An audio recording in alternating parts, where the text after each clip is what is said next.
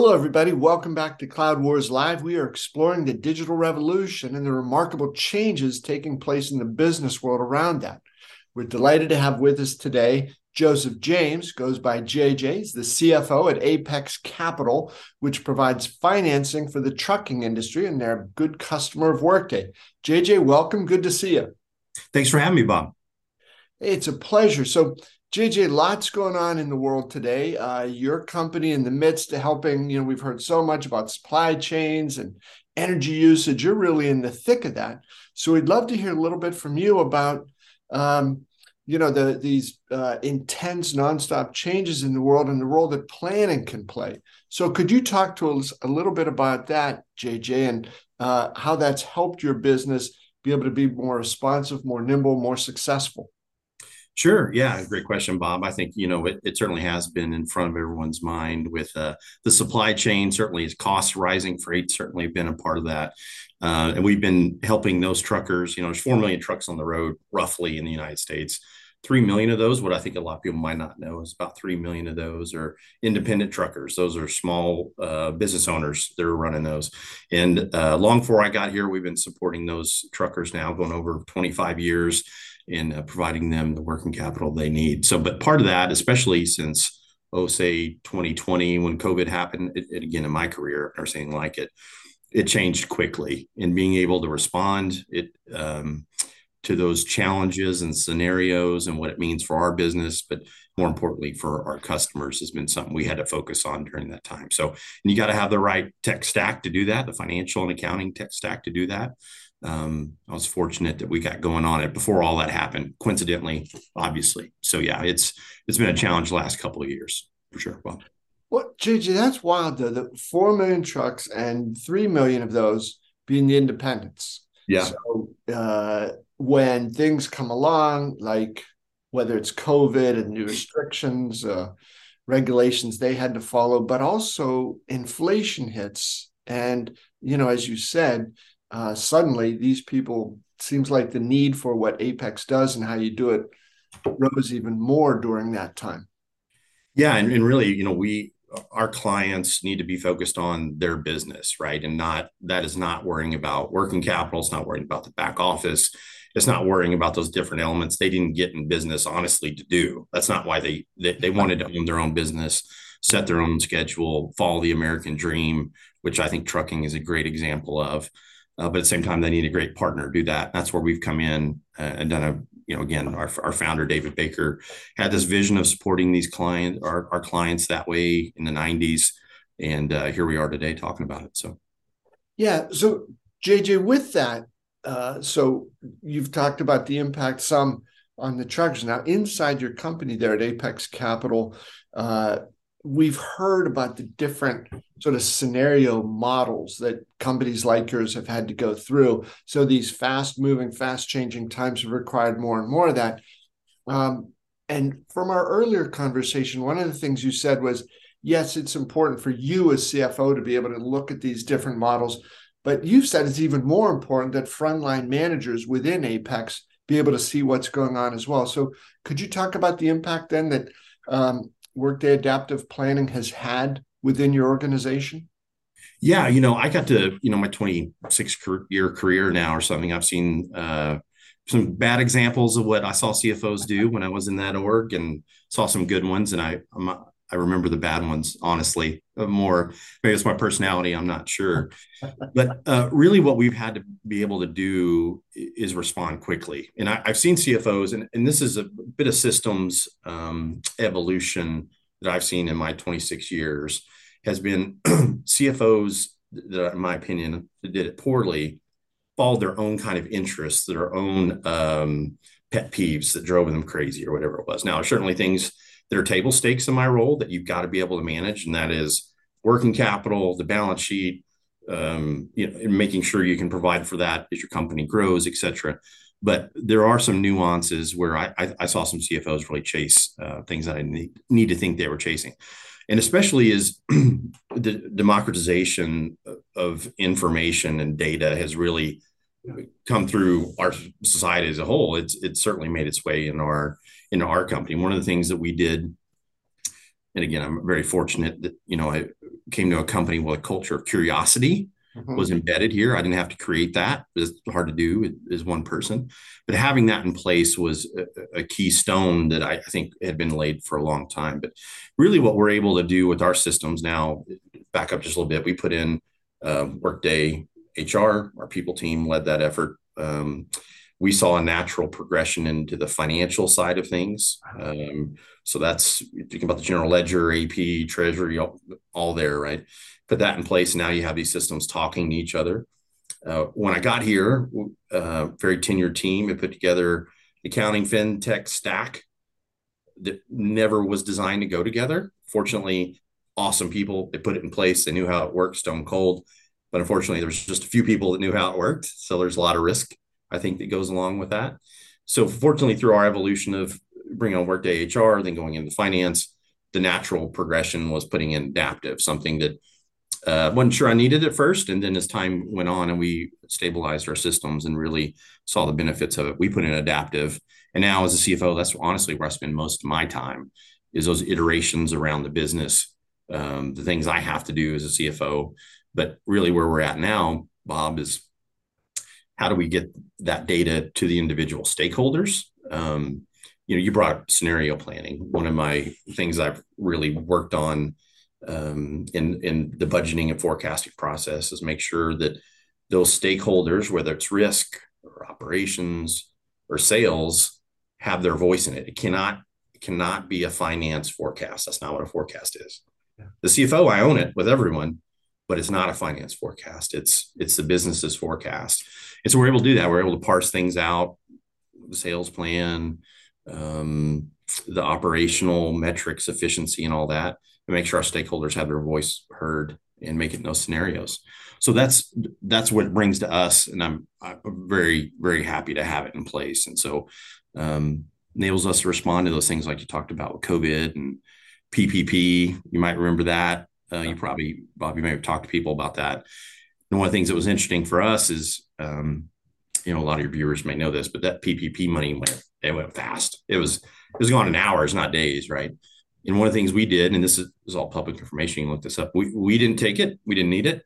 This is an officer of the company. I had to put my name sign saying, you know, there's solvency or in, layoffs if we don't have this money, and that just wasn't true. We through the modeling we did, um, doomsday type modeling of where the economy was headed, we didn't need it even then. Yeah. Um, and of course, we're fortunate to respond the way we did and get through it the way we did. It was economy overall, but um, very happy to have the systems in place uh, to do that. So, yeah, JJ, you know, one of the things you've hit on there over the last minute or two describing that was, and it goes back so much to what you said about you can't have this be a modeling system just for the CFO, right? Because yes that leads to those things where operations has their model and it shows their view, but it doesn't with others and for sales. And so I think, uh, you know, how you've explained this really came through that this can't be a siloed journey where we'll each have our own view of what's real and what isn't. Right. So again, I think that is so vital in the role your company plays. And again, thinking about those, uh, you know, vast numbers of truckers, they're depending on you know apex's ability to see the world clearly and cleanly and on top of things so that you can deliver the best product over to them so it sounds like you've been able to consolidate um, or if not consolidate at least weave together a view of what modeling and planning is for your right. entire company not broken up into these different siloed right. views of reality right. I, I think and, and your listeners might relate to this and it certainly was true here is you know the experts in the individual lanes um, know their stuff. They just know it. And it can be very um, ethereal when you hear people talk about it in meetings it's, even senior management meetings right? But it doesn't get reduced to writing. It doesn't get reduced to the, a cohesive model that we all nod our head when we look at operations and we look at sales and we look at risk everyone's like yep got it got it got it and now they link to each other and so we've been fortunate. Again, this is all in somebody's head long before I ever got here. Um, is putting all that together, being able to scenario quickly. It, and again, one of the things I saw from you know CFOs I worked for in my career and some of this evolution of data and the speed at which you can do things. And I honestly, I think Workday is a great example. Great, great example. That's why we bought it.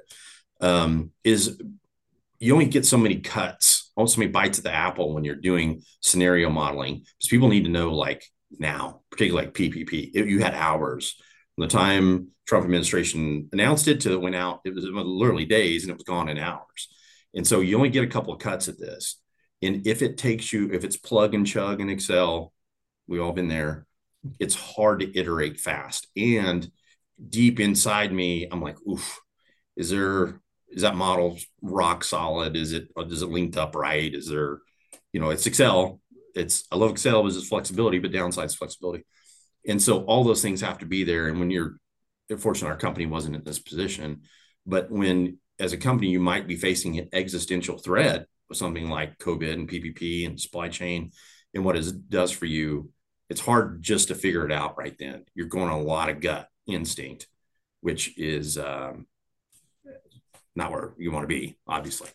So yeah, I think uh, we've been fortunate to be able to link all that together and and be able to serve because you know our goal is not to get in the way of our our clients when they're growing and uh, being able to respond. You know, uh, speaking of stakeholders, I think you brought it up earlier. Important part of that is having the working capital available in the, the banking system. We have great banking partners that help us and are part of our um, company. That you know, I need to be able to go to them and say, "This is what this means for our company," and there has to be a high level of confidence in it. And and you you you get one cut at that, honestly, with them. Um, for your own confidence and the confidence of your employees and all that. And so we're fortunate to um, predict right and, and be able to serve our clients and and um, grow during that time, not shrink. So. JJ, you know, it's funny. Uh, I, I had not heard that term before, but I really like that chug and plug. Oh. a little bit like, you know, you'll hear different people talk about how, hey, for, you know, years, maybe it was decades, we operated on this notion of spray and pray.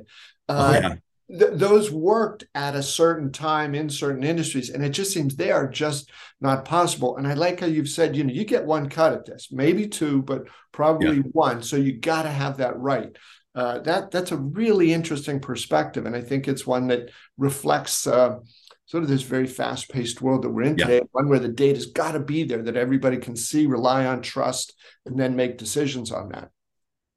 Absolutely. So jj one of the things that goes along with that too you know your company's growing uh, your uh, technology in some ways represents not just uh, a capability that gives you these sort of up to the second real-time data insights but it's also becomes in some ways part of your culture mm. you think that's fair. And so is that would you talk about that thing with the culture overall even out to the point when you're doing recruiting and new prospective employees come in and they look around and they see where you know where's apex on this journey to the future? So how does that uh, play into it jj yeah i've never seen anything quite like the, battle for talent that I'm, I'm seeing now. It would have been nice when i came out of college in the late 90s to have to have been uh, these you know i'm the i'm a father of three adult children and i tell them as a thing set now as they're coming out of college and all that you're in a pretty good spot so appreciate it. And you know part of that is now you know we're proud to say here at apex capital we're one of the best places to work in texas number six number one in fort worth. We won that and have been for a lot of years running. And so as a senior managers in the c suite my first charge from our ceo and our board is number one protect the culture develop the culture Mm-hmm. Um, and the way we measure that is, are we one of the best places to work in Texas, and, and particularly in Fort Worth?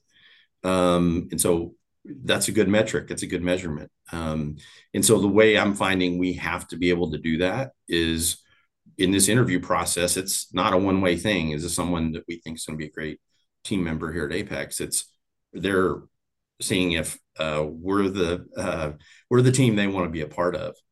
And so, and you know, for a while, I thought that's been a younger generation that really did that. Uh, and the more I've been through it, I'm beginning to think that is now just ubiquitous. Mm-hmm. So, you know, again, being a father of three adult children, I watched them grow up with tech. You know, probably the first generation to grow or generation that grew up with tech, if that makes any sense. I didn't. I didn't grow up with a phone. Or, yeah. But it's, it's been really interesting to watch. They if they see the antiquated systems when they're coming into things that they don't understand even what they are, they've never heard of them, that says a lot, particularly about your priorities as an organization. Doesn't mean you're bad people, doesn't mean your business maybe not profitable, but they're going to wonder about the future. If have you invested um, in in the business, and then they also think, what is what is it you want from me as a professional, right? Um, you know, your systems and the investment you've made in those systems says a lot about it, right? If you're living a world where it's plug and chug, okay, you expect me to be good at plugging and chugging mm-hmm. and be really good at Excel. There's those are some skills you need. I get that. But at the end of the day, where particularly people we want in our organization, the talent we want in our organization, we want the people that want to bring that next level of discernment, their business capabilities to grow the business, not investing in these systems that don't talk, spending all their time, the frustration. Those things radiate through a culture. Um, and now they just don't have to be that way, right? Mm-hmm. And, and then there's a the, another generation of more experienced uh, professionals that have already been through all that, and they've probably been through some conversions. They've been through a workday uh, installation um, investment like we've been through, and so they don't want to go they don't want to be in a retrograde process. They want to they just don't want to go back. They don't want to slide back, right? And so those are the ones that might look at someone like me who hadn't made this investment and say, you know, JJ, I'm not I'm not sure I'm your guy. Mm-hmm. You know, I, no hard feelings, but you're probably looking for someone else. Those are the people exactly who I want, right? so um, we're proud of that. You know, we when we go to the market recruiting people, we're talking about number one best place to work in Fort Worth, number six in Texas the, you know, we've never had a, a RIF, a layoff in the history of this company. We've grown this thing up into the right for 26 years now, right? And so those are the things we're going out to the market because that's and that's my elevator pitch, right? Part of that is we've invested in the tech, right? We've we've invested in Workday. We were one of the smallest companies I'm told did ever put in Workday, yeah. 250 employees or so when we put it in, and um, now we're now a lot more employees than that, but um, and so those are the type of investments, you know, a brand name that they know. And again, I've sat down in interviews with people and showed them the system. This is what we do. This is how it works. How do you think it would work? And I think that's our journey too going forward is we we haven't arrived, right? We're, we're never arrived. And so, you know, this particularly with adaptive is how do we get these these reports and these modules and these bespoke reporting again something that's been in our culture a long time but utilize it where it's in real time with our transactions that mm-hmm. flow into those reports and get to our um, apexers, our employees. And um, last point I'll make, Bob, on it is, you know, I sit down uh, holidays and get to do this, but every month and with a group of new uh, employees, newer employees, and walk them through some of our systems and let them see it. it generates a lot of ideas for me. Um, generates ideas for things I didn't know we even had the data on and things like that. So, in really getting them involved in it is where the ideas come from. Because again, going back to what we said earlier, um, you, you, have got to democratize this. You've got to get it down to the levels of the organization, particularly frontline leaders are the ones that really run the business, and they've they've got to be aware of it, Bob. JJ, that's uh, that's great. Those perspectives, especially about you know protect the culture. Uh, yeah. This desire to have those sort of world class people coming in, number uh, top rated company to work for in Fort Worth, number six in Texas. Those are very, very impressive. And, you know, I, I love too, JJ, how you, you know, very proudly uh, and deservedly so talked about 26 years we've been moving up and to the right. Yeah. And the last thing I want to ask you about, JJ, is something with that, right? You know, that everybody's got to be able to, uh, you know, embrace the vision that the company has. And yours has been up and to the right. But at the same time, you know, as a CFO, with the crazy stuff we've seen in the world the last two or three years, you've also got to be able to deploy this planning and somebody say, okay, but what if, you know, other things happen here? So plan for the best, but you've got to in some way be able to prepare for the worst. Um, could you talk about that in these what if scenarios and what you've, uh, what Apex has learned from those? Yeah, I think, um, and really it's, it's about collecting, you know, as a CFO, one of the things you've got to do a lot of is a lot of listening and not a lot of talking. That can be hard. You know, generally, particularly in C-suite, get some personalities like to talk, uh, be heard, and that's okay. But part of that is, you know, digesting uh, these stories you hear around the business. I love talking to our account executives that are client facing. Uh, you know, I'm seeing metrics in the market, initial tender rejection rate, diesel prices, and when I see all these things happening, and I go model them alone with my my team. Do they sync up with the stories I'm hearing from the account executives who hear the voice of our clients? About where their margins are at and things like that. That really determines our business. Obviously, the healthier, healthier clients, you're not going to be more healthy than the healthier clients collectively. I don't think that's a mystery.